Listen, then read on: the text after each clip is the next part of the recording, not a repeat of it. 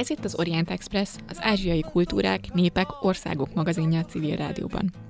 Szivák Júlia vagyok, szerkesztőtársammal, Salát Gergelyel együtt üdvözlöm a hallgatókat. Tüntetők kövekkel, vasodakkal verték a vérfagyasztó ritmust. Visszhangzott, ahogy a barikádok vas szerkezetein, összeeszkábált pajzsaikon dobolt egyszerre a maszkokkal, masszív védőfelszereléssel felszerelt több tízezres tömeg. Így várták az út végén felállt fegyvereseket, a sorfal mögött a rendőrségi kisbuszok villogó fényei üzentek vissza az ellenségnek. Hamarosan elindult a roham, amely nem ismer kegyelmet. A rendőrök bedarálják, ami az útjukba kerül. A többi riporterrel és a barikádok mögé szorult ártatlan civilekkel, mintha az életünkért futnánk. A fentebbi részlet mai vendégünk Puzna Viktor hongkongi tüntetésekről készített riportjában olvasható, mely alapján úgy tűnik, hogy jól gondoljuk, ha a külpolitikai újságírók életét veszélyesnek és kalandosnak képzeljük. Buzna Viktornak bőven kijutott az izgalmakból. Pár héttel ezelőtt még Hongkongban szagolta a könyvgázt a tüntetőkkel együtt, de szerencsére azóta már hazatért, és a Magyar Nemzet külpolitikai rovatában ír ezekről az élményeiről. A mai műsorban a külpolitikai újságírásról, kelet-ázsiai külpolitikáról és saját kutatásairól kérdezzük. Felhívjuk hallgatóink figyelmét, hogy az Orient Express adásai a Civil Rádió FM 98-on december 21-ig hallgathatók, ezek után az interneten leszünk elérhetőek a civilradio.hu oldalán, az expressorient.blog.hu oldalon, továbbá a Soundcloudon, az iTunes-on és a többi podcast alkalmazásban, méghozzá bárhol, bármikor, bármilyen kütyüvel.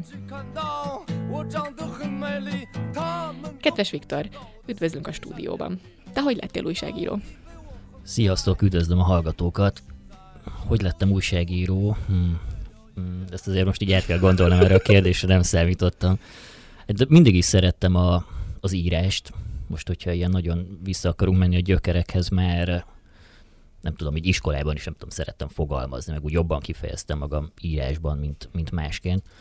És aztán nem tudom, hogy az ember elkezd írogatni, már az egyetemen is, hát fogalmazunk úgy, hogy próbálkoztam vele, aztán egyetem után a multinacionális világban helyezkedtem el, ami hát nem annyira passzolt a, a szerep és a, és a személy, személyiségem. És akkor döntöttem úgy, hogy akkor inkább a külpolitika irányba megyek el, és, és hát az újságírás az úgy, nem tudom, úgy, úgy adta magát. És uh, igazából én úgy látom, hogy te Kínával, meg kínai külpolitikával foglalkozol a legtöbbet, de honnan jött ez az érdeklődés Kína iránt így specifikusan? Megvolt szerintem mindig is, így, így Kelet-Ázsia iránt inkább, mint Kína iránt, Japán iránt például kifejezetten, Kína iránt is, nem tudom, ez a dél-kelet-ázsiai térség engem mindig is nagyon érdekelt. Aztán a, a Nemzeti Közszolgálati Egyetemen tanultam, illetve ott végeztem a végzem a doktori tanulmányaimat, és ott ugye volt egy ilyen nagy átváltozás. Lényeg az, hogy a, a Corvinus Egyetemről megkaptunk egy Kína központot, Pészabó Sándornak a vezetésével, és igazából ott akkor úgy toboroztak a kínai nyelvórákra embereket, és akkor én is ott elkezdtem kínai nyelvet tanulni, és utána viszonylag gyorsan, tehát én egy év múlva, mert Kínában is voltam egy ösztöndíjjal. Ha jól láttam, akkor Kínában nemzetközi kapcsolatok voltál, és közép-kelet-európai intézetben. Na most ez azt jelenti, hogy Kínában közép-kelet-európáról tanultál egész pontosan? Hát igen, ez a kínai felsőoktatási rendszer egyik bája, hogy az ember megpályáz egy ösztöndíjat, és azt hiszi, hogy akkor ott most itt nagyon elmélyed a kínai külpolitikában, meg, meg a kínai belpolitikában, meg nem tudom, és aztán egyszer csak ott találja magát egy ilyen, igen, tehát hogy igazából aztán csak úgy alakul, hogy azzal kell egy picit foglalkoznia, ahonnan jön, és hát ami nyilvánvalóan a kínai fogadó felett jobban érdekli. Egyébként mit tanítanak egy kínai kelet-közép-európai intézetben? Mit tudnak rólunk, és mi az, amit át akarnak adni?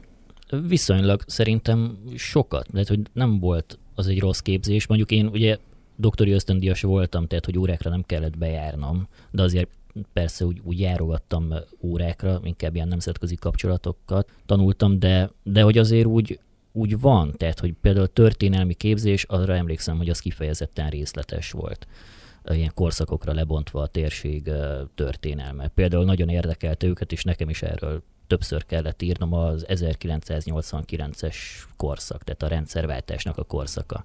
Én nem mögött fölfedeztem egy ilyen politikai motivációt, hogy akkoriban, ez ugye 2000, hát nem is tudom, 15 körül volt talán, 2014 talán.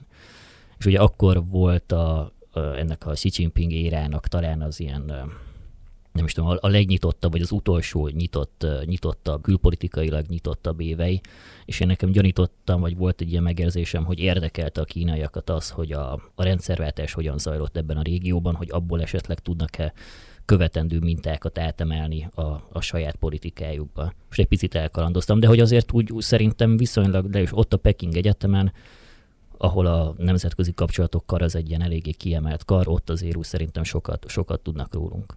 Azért te is tudtál foglalkozni a saját kutatásoddal is kint, tehát hogy tudtál foglalkozni Kína nemzetközi kapcsolataival, stb. Tehát mint külföldi engedtek ezzel foglalkozni, vagy egyáltalán be tudtál járni órákra, vagy engedtek, hogy a saját szakálladra kutatgass? Persze, persze, tehát hogy azért az egy nyitott rendszer.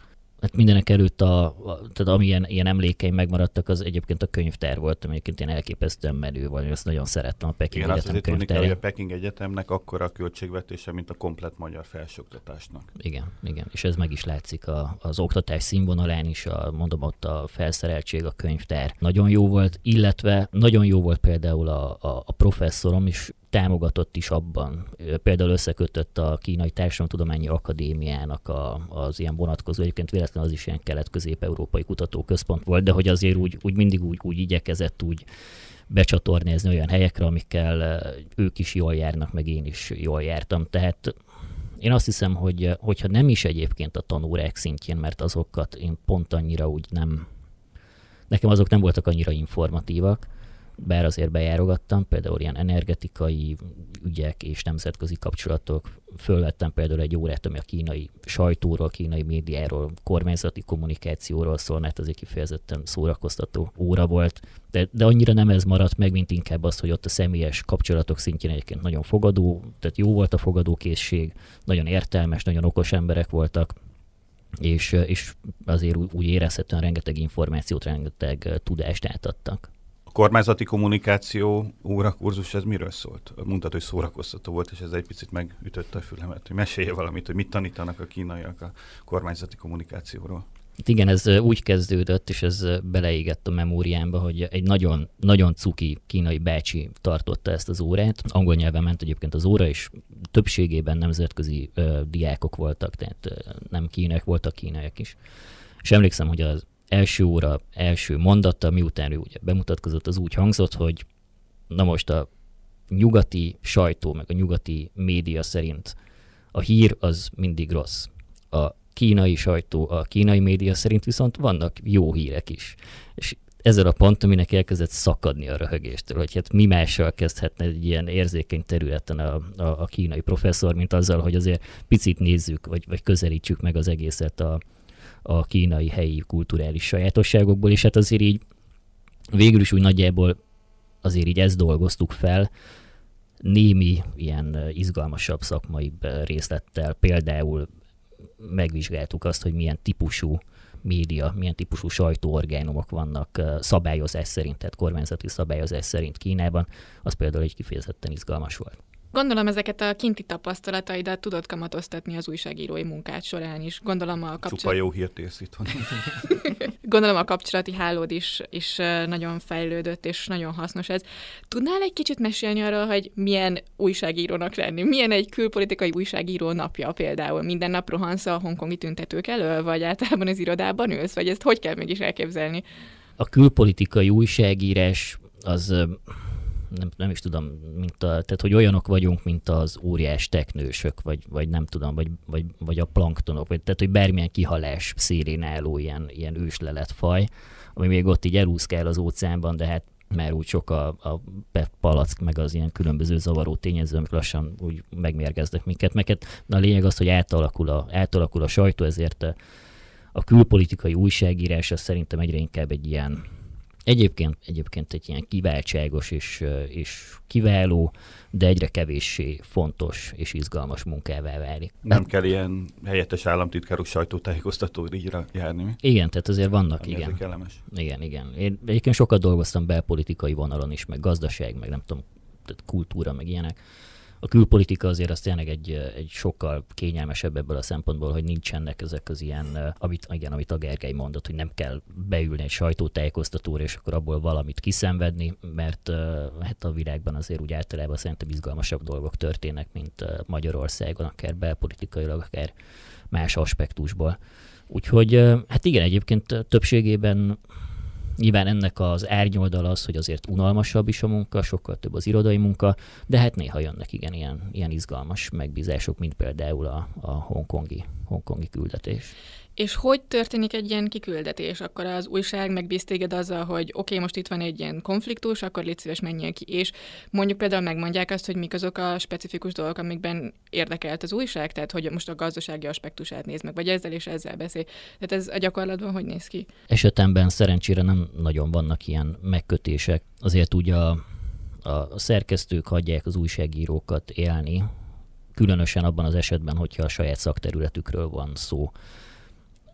Egyébként a maguk a, a meghívások, vagy hát ezek az utak, ezek többségében, legalábbis esetemben ezek valamilyen meghívások. Tehát uh, az egyes, például a kelet-ázsiai országok ugye csomó pénzt költenek arra, hogy magamfajta ilyen, nem is tudom, tehát hogy ilyen külpolitikai újságírókat kivigyenek oda, és akkor ott jól körbeutaztassák, ami tök jó. Úgyhogy nekem is az útjaimnak a többsége az ilyen volt, és mellette pedig, hát adott esetben, hogyha indokolt, mivel ennek magasabbak a költségei nyilván, különösen Kelet-Ázsia esetében, akkor, akkor a szerkesztőség ezt kifizeti. A hongkongi tüntetés esetében mondjuk ott, ott igen, ott a szerkesztőség állta a ami szerintem úgy eléggé ritka manapság Magyarországon. Ez a két verzió van, illetve azért úgy nekem is, tehát hogy volt olyan például, hát az a közel két év, amit Kínában töltöttem, az ugye az egy ösztöndíj volt, de mellette már dolgoztam, újságíróként írtam haza, küldtem cikkeket, tehát van, amikor az ember maga tól önerőből megy ki, és akkor ott próbál meg feltárni dolgokat. Amikor a fogadó fél fizeti az utadat, tehát ott etetnek, itatnak, hurcolnak jobbra-balra, hetekig nincs olyan elvárás, hogy akkor viszont csupa jót kell írni az adott országról? Mert egyébként mondjuk nem hívnak meg legközelebb? Nem, nem, nincs. Az embert úgy mindig így, tehát azért úgy igyekszik abba az irányba terelni, hogy legyen, de azért, azért azt nem várják el, hogy, hogy folyamatosan jó dolgokat írjon róluk az ember, viszont maga a program, az, hogy miket látogatunk meg, és az, hogy miket nem látogatunk meg, vagy mitől tartanak minket távol, az, az ugye a tudósításnak a munkáját is nagyban befolyásolja. És miket mutatnak meg? Mondjuk egy kínai úton gondolom, hogy nem a városszéli munkásszállásokat mutatják meg. Igen, így van. Különösen Kínában jel volt ez, vagy tapasztaltam ezt, hogy tehát ami például tényleg már, már ott az újságíró kollégákkal, ezek általában ugye ezek ilyen, ilyen csoportos utak, tehát többen vagyunk. Volt, hogy ilyen 16 plusz 1-es, ez a kelet-közép-európa és Kína sztori volt, és olyan két busszal mentünk, és, és emlékszem, hogy tényleg ott már, ott már volt, hogy ezekkel az ilyen Balkán, meg ilyen közép-európán eléggé jó fejl az emberekkel, mert sírtunk a röhögéstől, amikor a tizedik ipari ilyen uh, építkezést kellett megnézni, ahol semmi más nincs, csak beton, daru és egy kínai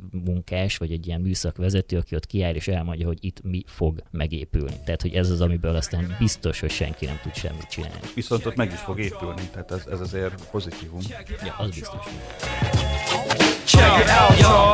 老北京的范儿，还得鼓楼这一片儿，拿一弯来到这条街的一个院儿。小时候的玩意儿配上烧烤的味儿，不提名想必你也知道这个地儿。四九城的哥们儿姐们儿都聚一块儿，喝点儿聊天的，少不了撸一把串儿。鸡翅、馒头片儿、土豆泥配上扎皮，够劲儿也够味儿。就像旁边坐的仨蜜，加他的微信，翻开了朋友圈，发现三元桥的东边还有一家，说好了在这儿搓。订好了一桌，约上你的伴儿，从烧烤到火锅，辣不辣？你怕不怕？喝多了大不大？就像 hiphop 让你上瘾，You don't stop。熟悉的招牌在北京有一号，如果你不知道，You better check it out。北京 style，走北京的范儿，吃饭找一馆要北京的样儿，北京 flavor 尝北京的味儿，欢迎来到这儿聊北京的事儿，北京 style，走北京的范儿，吃饭找一馆要北京。北京的样儿，北京 flavor，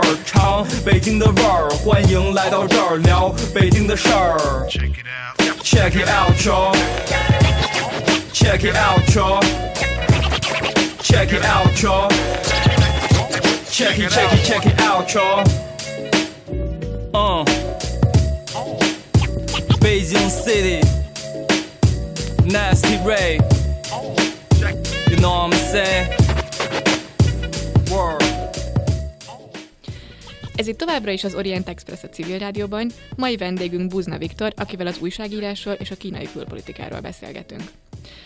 Az előző blogban ugye arról beszélgettünk, hogy milyen is, amikor az, a külpolitikai újságíró telepen dolgozik, és most ezzel kapcsolatban azt szeretném kérdezni, hogy amikor nem ilyen csoportos útra visznek benneteket a többi újságíróval, hanem neked kell felfedezni a sztorikat, akkor ezt annak hogyan kezdesz neki? Próbálsz helyieket keresni, vagy a többi újságíróval lóksz a helyi újságíró klubban, vagy ez mégis hogy zajlik a gyakorlatban? Ez, ez a kettő.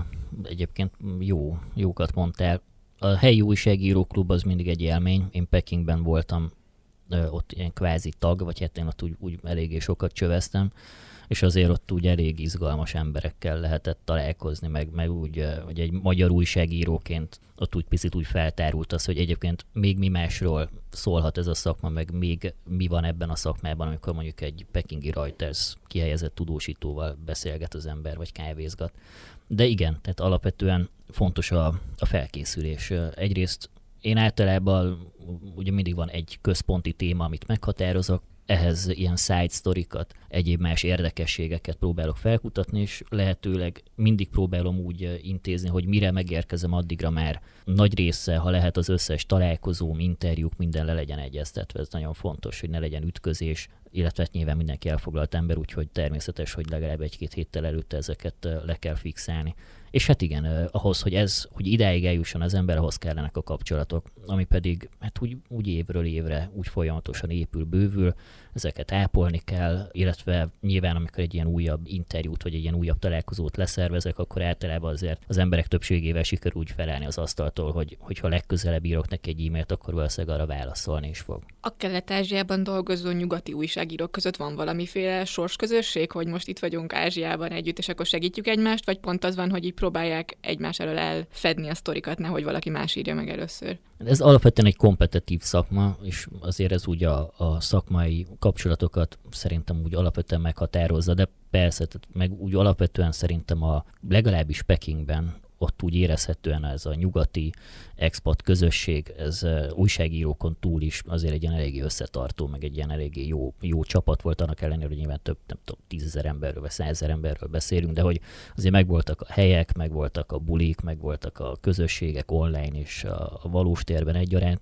Ez az újságírói munkában is érvényesül.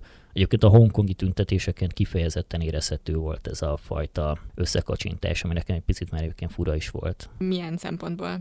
Kicsit tehát, hogy ott már úgy éreztem, hogy, hogy nyilván ott az ugye egy ilyen nagyon izgalmas, meg nagyon ilyen felkavaró élmények sokasága éri ott az embert, és én azt éreztem, hogy azért ott már az újságírók, a nyugati újságírók hajlamosak kicsit ilyen aktivista szerepet is elfoglalni, tehát már nem annyira megfigyelői, mint inkább résztvevőivé váltak a, a cselekményeknek, legalábbis ez jött le abból, amikor mondjuk úgy beszélgettem például, nem tudom, egy most nem akarok itt belemenni, de hogy ilyen, ilyen nagy amerikai, mert ott aztán tényleg ott volt mindenki, és így érdekes is volt látni őket munka közben. És amikor beszélgettem velük, akkor már úgy, szóval nekem úgy azért kicsit már, már elfogultak voltak a, a tüntetők mellett is a hongkongi kormányjal szemben. Mennyiben más, mert mondtad, hogy érdekes volt figyelni, ahogyan a nagy nyugati újságírók dolgoznak, mennyiben más, ahogy egy nyugati újságíró dolgozik, mint ahogy mondjuk te, vagy mondjuk egy kínai újságíró? De egyrészt én, én ugye oda mentem itt tök egyedül, hogy akkor most ebből biztos, hogy lesz valami.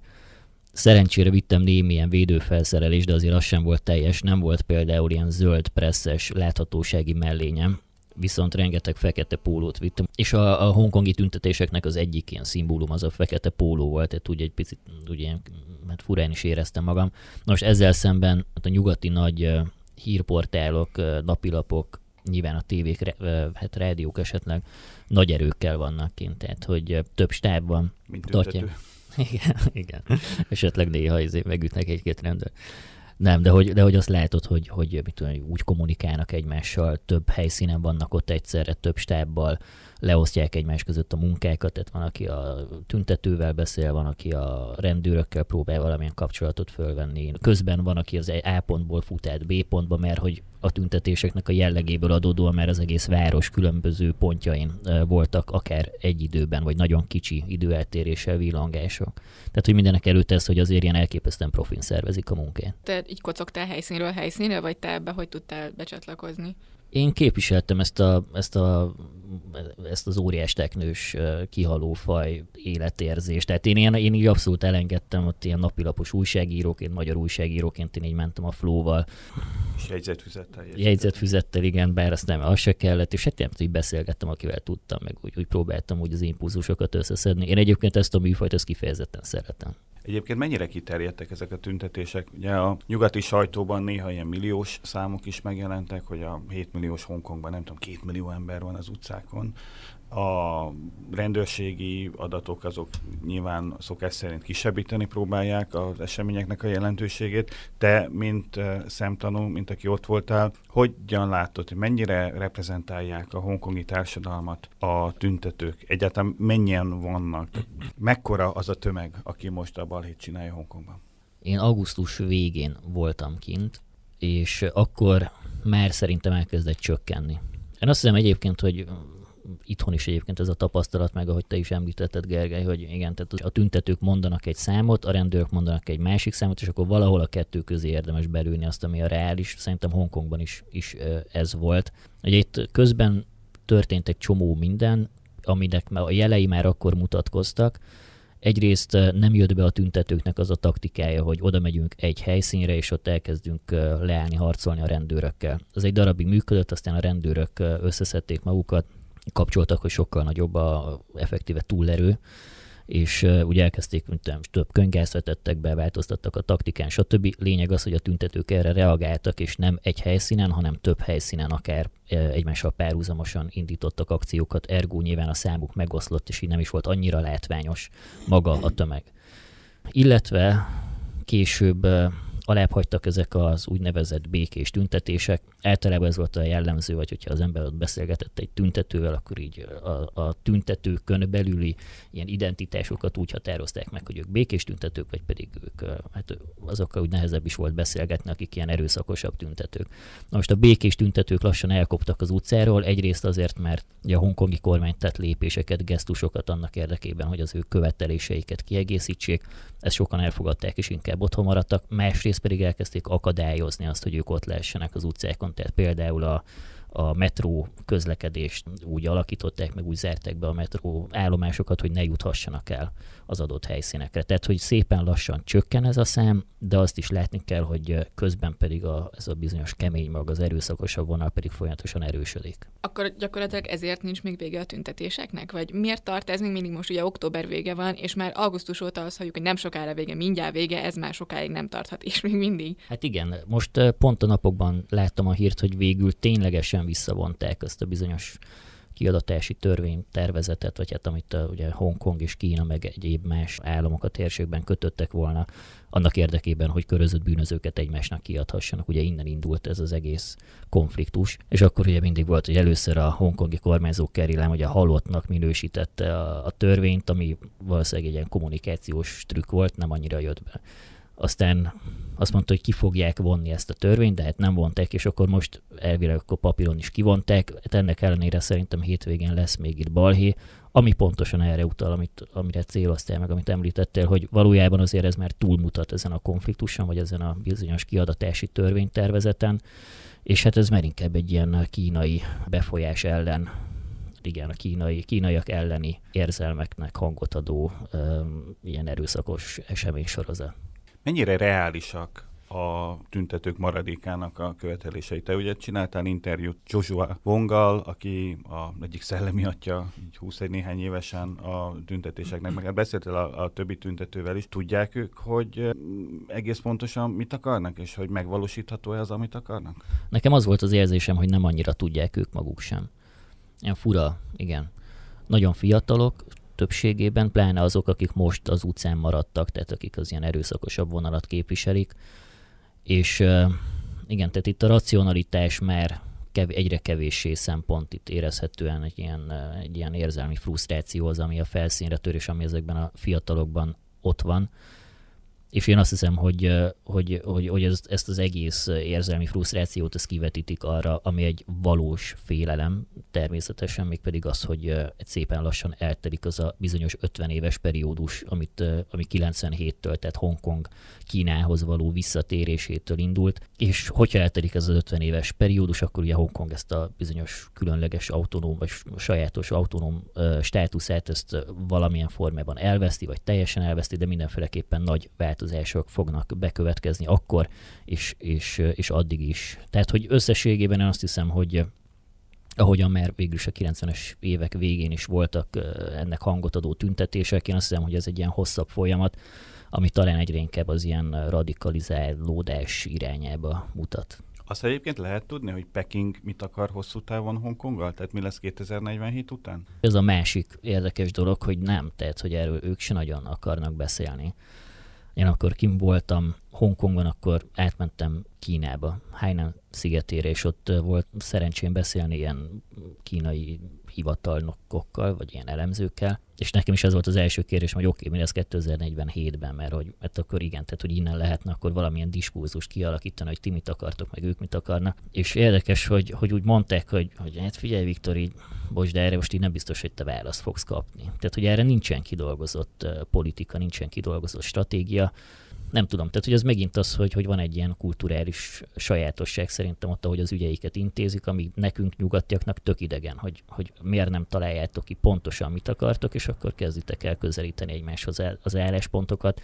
Itt szerintem ilyen más síkon, ilyen puhatolózás szintjén megy most a, a, a jövőkeresés, ami hát a jelek szerint nem tud célra vezető. Egyébként erről többször írtál, hogy a hongkongi tüntetések, és az, hogy ennyire elhúzódnak, azok gyakorlatilag Hongkongnak a gazdaságát teljesen alássák. Ez vezet valamiféle társadalmi feszültségekhez magában Hongkongban? Tehát, hogy ugye mondtad, hogy egy csomóan voltak kint régebben, de most már a békésebbek hazamentek. Ők mit gondolnak arról, hogy a fiatalok még mindig kint randalíroznak?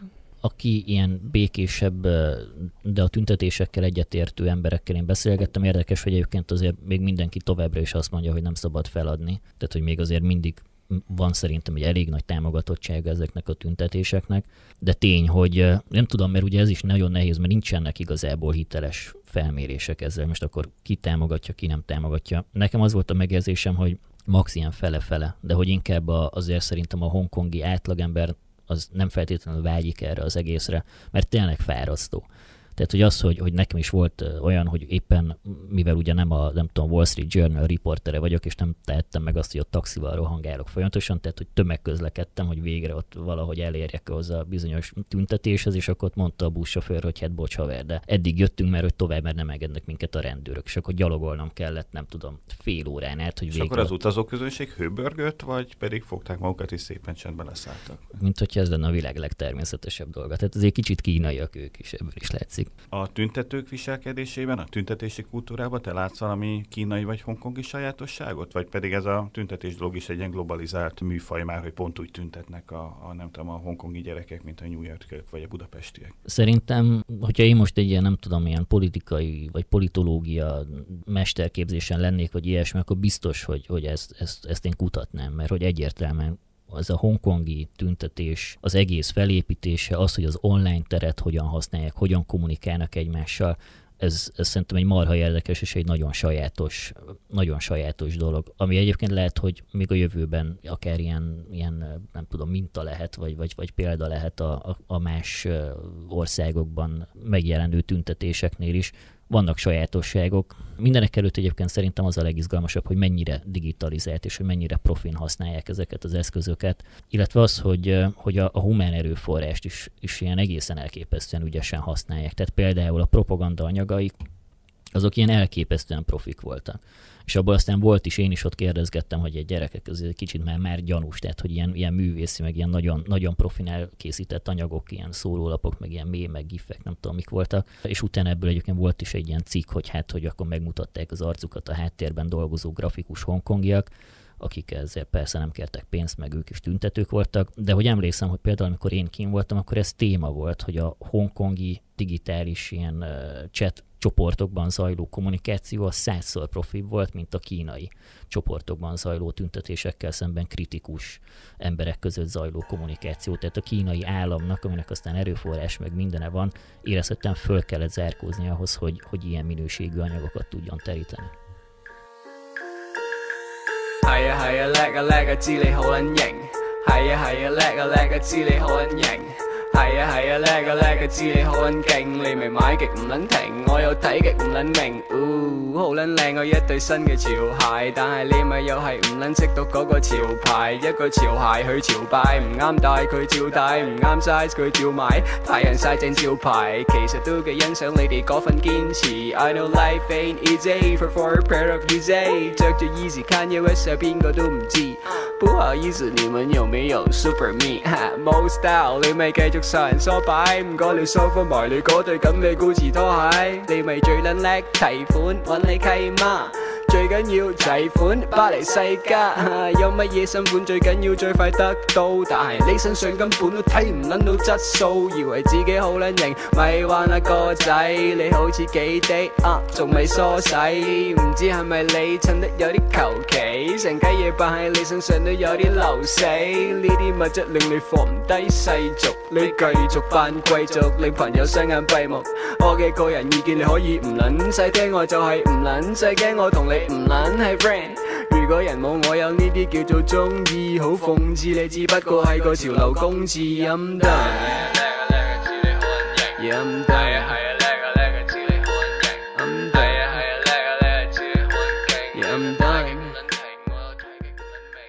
Ez itt továbbra is az Orient Express a civil rádióban, mai vendégünk Buzna Viktor, akivel az újságírásról és a kínai külpolitikáról beszélgetünk.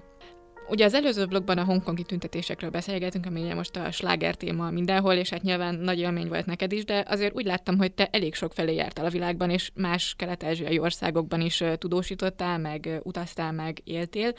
Melyik volt a legizgalmasabb élményed? Talán a legizgalmasabb hely a térségben, amiket én meglátogattam, hát talán a Fülöp-szigetek.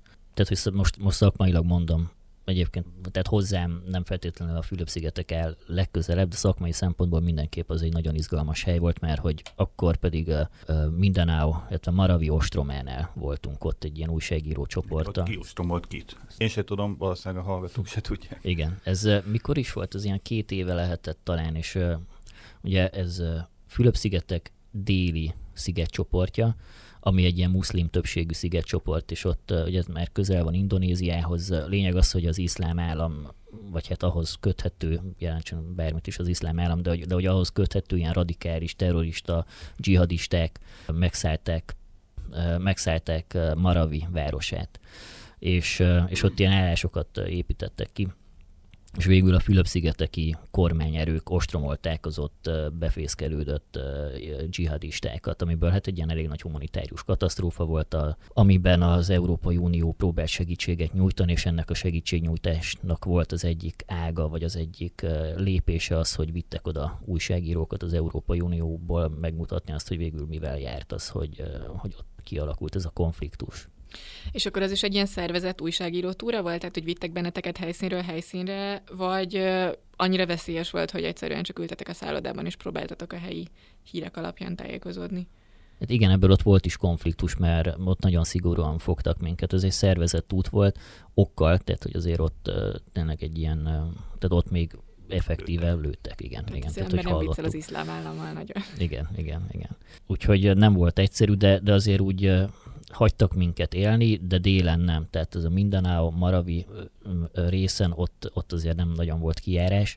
Ebből egyébként volt is kisebb konfliktus, mert egy ilyen ott részben sária törvények vannak, tehát ilyen nagyon szigorú iszlám törvények vannak, és, és hát amikor közölte velünk a mellénk kihelyezett francia biztonsági tiszt, hogy már pedig nem szabad elhagyni a szállodát, akkor én így indítottam egy ilyen magánakciót, és a, a helyi fixerünket megkértem, hogy szerezzen sört. És én azt hittem, hogy nem tudom, hoz majd három üveggel, vagy ilyesmi, de egy nagyon jó fejfotós srác volt. És mondta, hogy oké, okay, Viktor, menj fel a szállodai szobádba, és hogyha szólok, akkor gyere le. És akkor csörgött a telefon, lementem, beültem egy kocsiba, én egészen izé vicces volt, és a kezembe adott két zacskó sört, volt egy 40 üveg sör a kezemben. És hát ott úgy oké, okay, fölmentem a szállodai szobámba, ott már láttam a recepciósok forgatták a szemüket, és, és hát ugye nem tudtam most mit csinálják 40 üveg sörre, és akkor ugye mindig szóltam a többieknek, hogy na hát nálam van sör. Amiből persze az lehet, hogy a végül mindenki az én szobámban kötött ki, és akkor ott volt egy ilyen kis házi buli.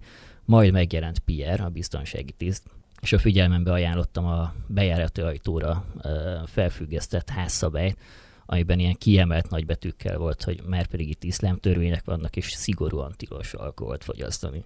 És akkor így leült mellém az ágyra, így a vállamra tette a kezét, és megkérdezte, hogy Viktor, tényleg szeretnéd, hogyha levágnák a fejedet? úgyhogy, úgyhogy a Fülöp-szigetek az egy, az, egy eléggé, az egy eléggé jó hely. Ez a fixer, ez egész pontosan mit jelent?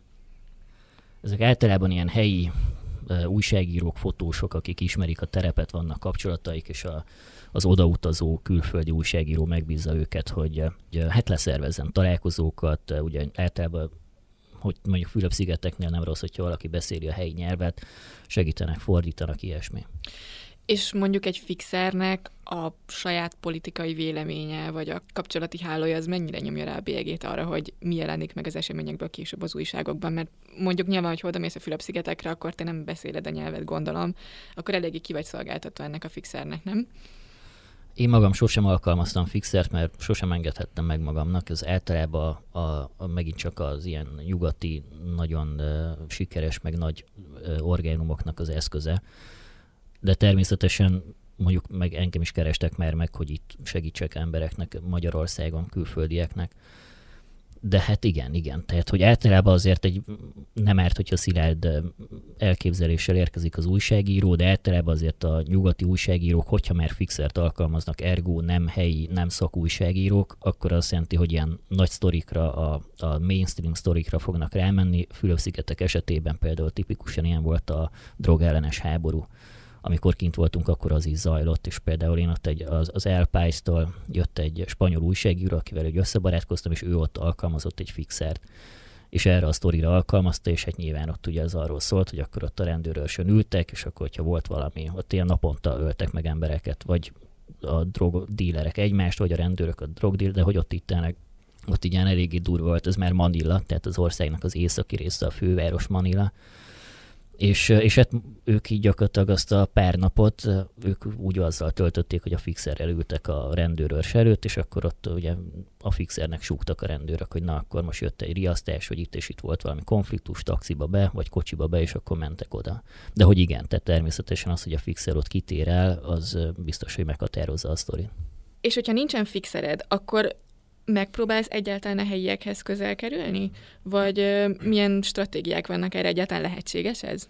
Hát ez kultúra függő. Kínában nagyon nehéz volt. Hát, hogy, Viszont ott ismered a nyelvet. Igen, igen, de az, ahhoz kellett, tehát, hogy mondjuk én nem is tehát nekem annyira durva kulturális sok volt Kína, hogy nekem kellett, vagy nem tudom, egy, egy, egy szemeszter, mire kimertem mozdulni a, a izéből, a kampuszból. Tehát, hogy ott tényleg ott, ott még, az, még, még a kínai nyelv tudással sem nagyon szívesen nyíltak meg az emberek, még akkor is gyanakodtak.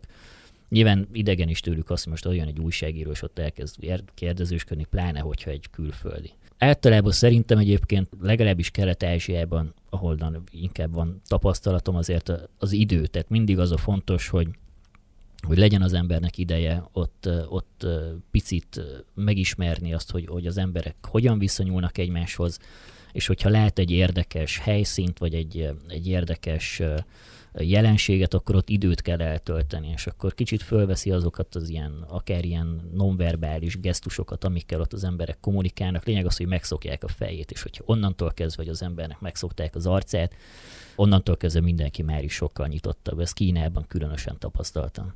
Hát igen, mondjuk neked nincs egy ilyen tipikus kínai arcod, ezt így, ezt így elmondhatjuk szerintem.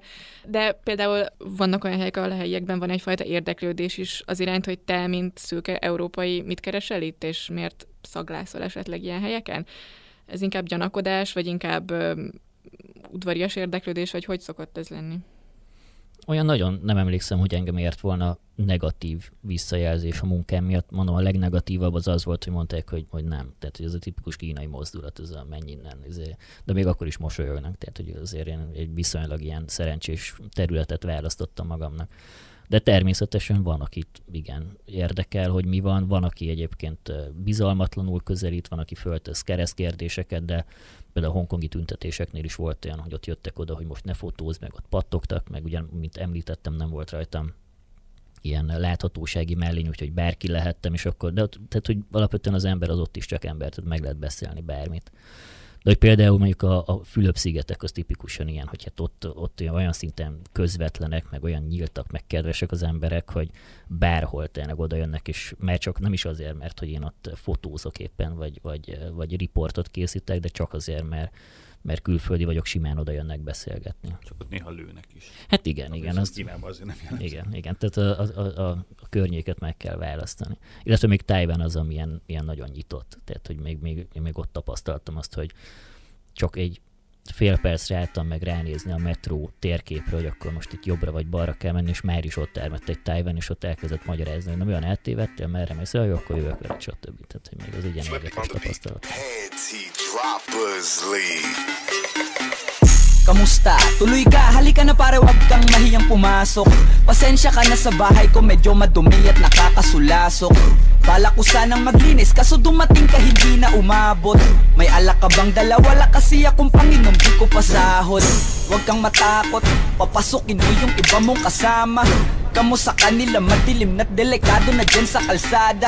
Ako ang bahala sa kanila hindi sila mapapahamak Paupuin mo sila sa sofa tapos paikutin mo yung dala mong alak. Sarado mo ang pinto may gagawin ako.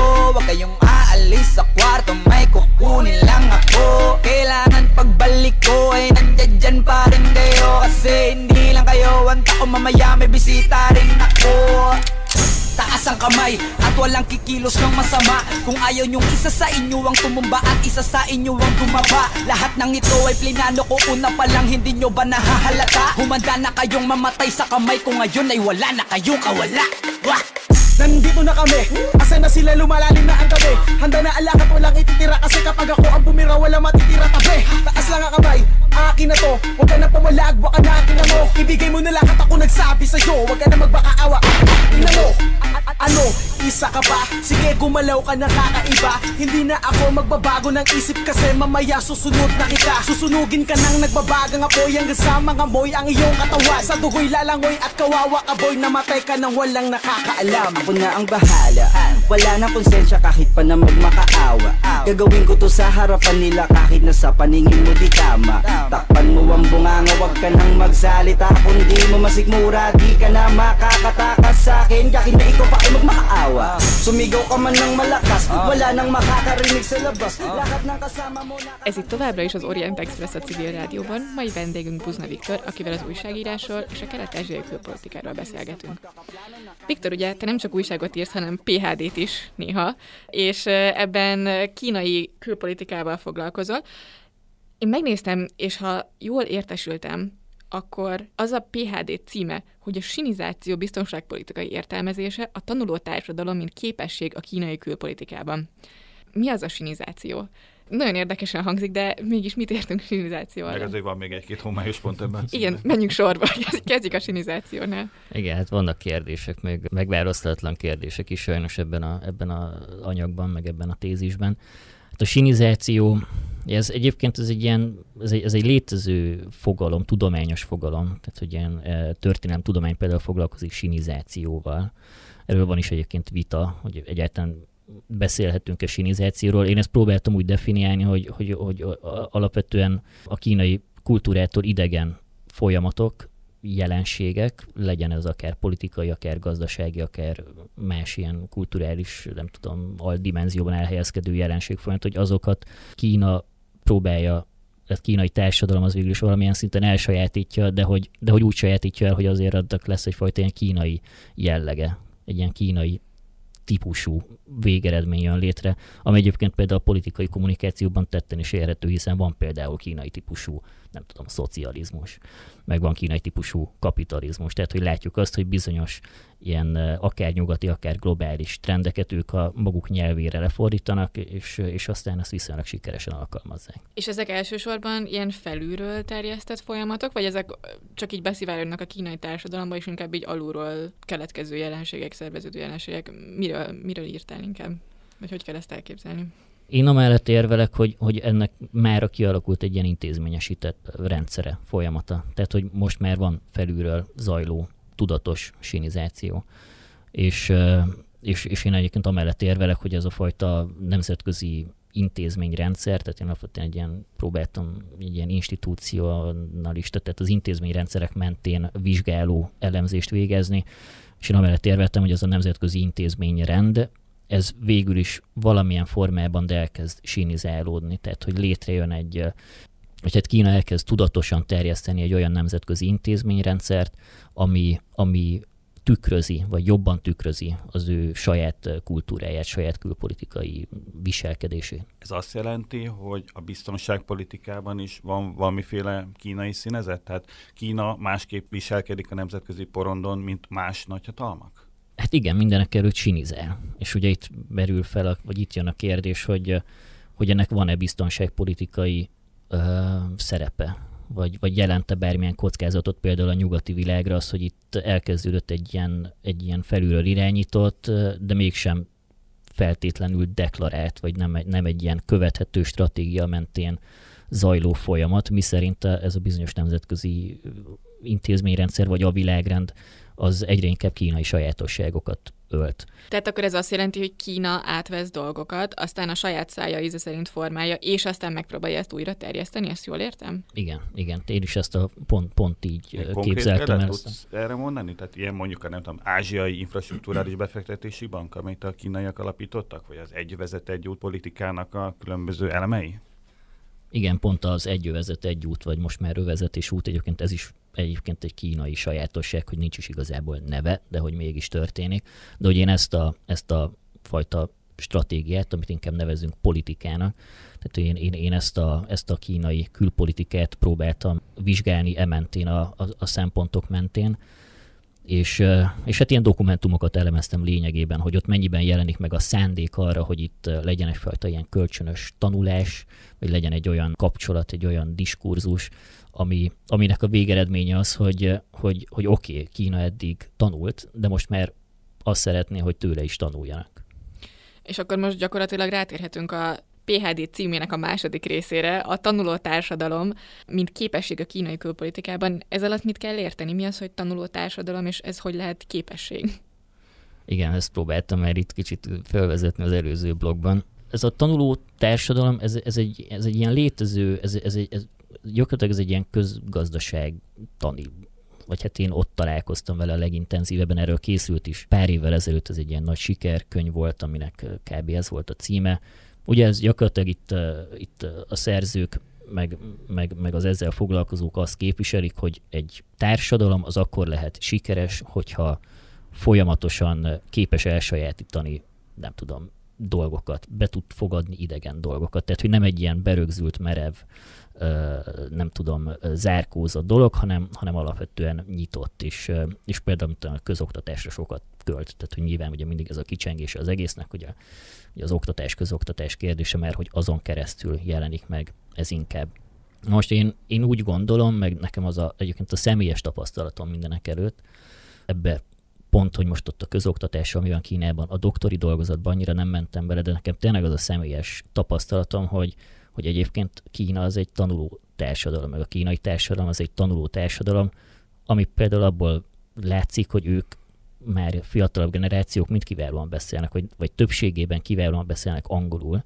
Nagyon sokat tudnak a nyugati kultúráról, miközben mi itt nyugaton gyakorlatilag továbbra sem tudunk semmit sem Kínáról. Tehát ez a jövőben, ez egy olyan ez egy olyan előnyt jelent Kínának, ami ezt a bizonyos sinizációs folyamatot felgyorsíthatja.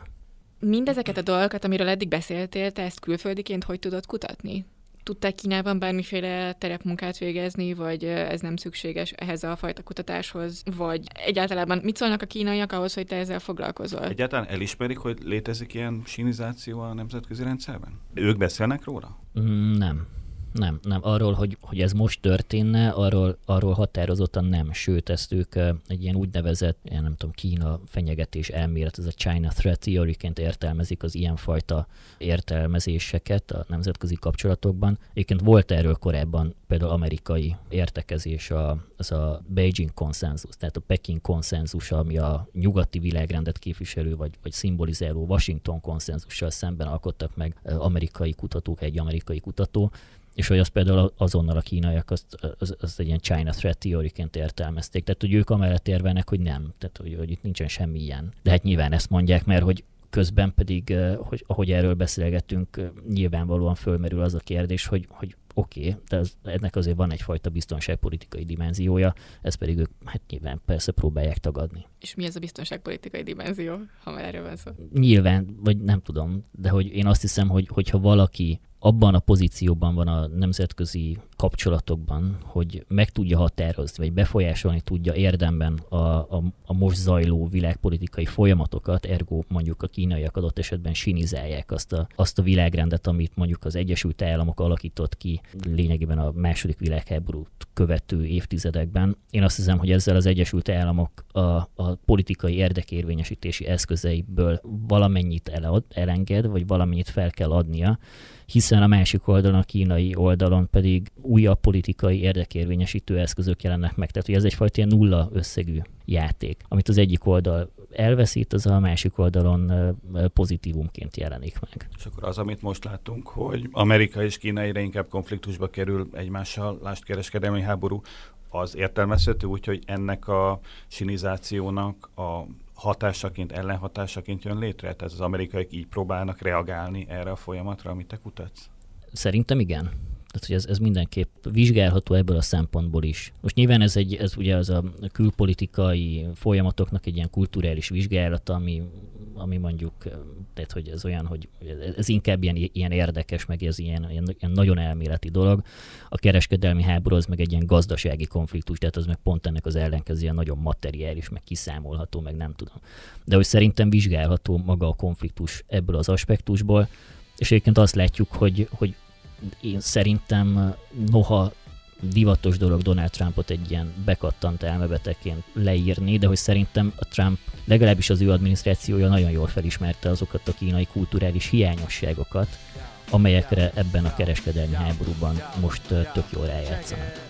Nagyon köszönjük Buzna Viktornak, hogy elfogadta a meghívásunkat, és köszönjük a hallgatóknak a figyelmet. Önök az Orient express a Civil Rádió ázsiai magazinját hallották, a műsort Család Gergely és Szivák Júlia vezették. Tartsanak velünk a jövő héten is. Felhívjuk figyelmüket, hogy az Orient Express adásai podcast formájában és az interneten is elérhetők. A címünk expressorient.blog.hu, emellett Orient Express néven ott vagyunk a Soundcloudon, az iTunes-on és a többi podcast alkalmazásban is. A Facebookon pedig a Pázmány Péter Katatikus Egyetem Modern Kelet-Ázsia sportjelek oldalán lehet megtalálni az adásokat és készítőiket.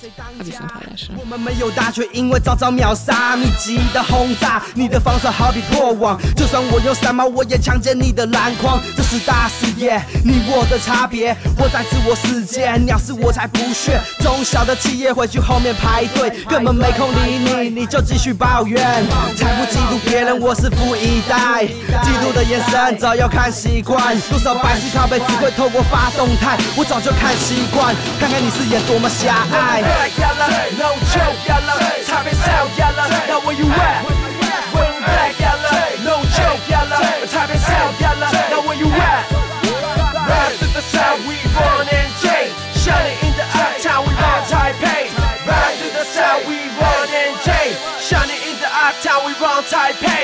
太帅，如果不解释让你不爽，那抱歉了，说到这个我也没办法。我的歌也照唱，你的妹我也照把。那些眼红的智障可以继续闹吧，可不是坏是帅气，是心肠来找我费。说我臭屁哈，你也闻到了，恭喜你，这一切来的都不是注定。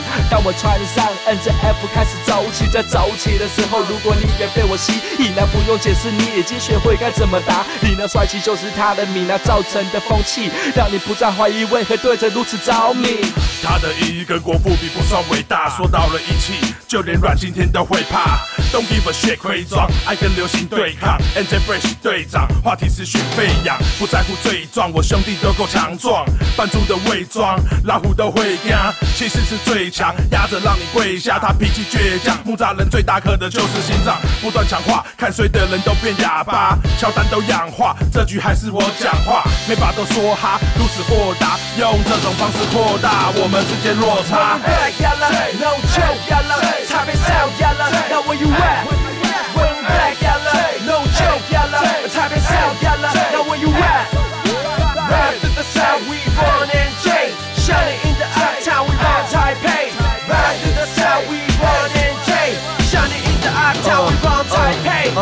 嗯，NJ Fresh Cool，后面举起手杀戮，大人玩的招数，以小博大投入赌注，别想跟我作对，你知道我领先，现正壮大副也无法想象谁能超前。I'm a boss，你像我脚踩的 boss，进攻商场像是切入禁区带走的 Rose，成功关键对决在于脑袋该要怎么 roll。琢磨不定，看我华丽的假动作，拼了命保住权力，只把不能放弃。老天给我多了你们三分运气，我将背水一战，肩膀背负一身选命，只求正面对决，叫我老世界的陈伟英。来自木栅的骄傲，他们 recognize me，你只是路上的小高，乱飞没人在意。We be the pussy up，你还在停留原地，我搞的这番天地，They call me P I M P，将 B 都说的一生玄秘，在一出生就决定不追随前人的谐音，我们创造自己的捷径。啊、oh like everything，我不留痕迹，Nobody can judge me，我不看成绩。I so goddamn fresh man，混要讲到烂，我连盔装都不用穿，让马子想要干。我穿衣服的习惯，夜市的路边摊，你在耍什么帅？哎，又没人在看，我是真的不装牛逼，开二手车，超爽的 Sony 是一条超长的路。不管你是哪一家厂牌出厂的，主场的是安杰被我们只选自己的副。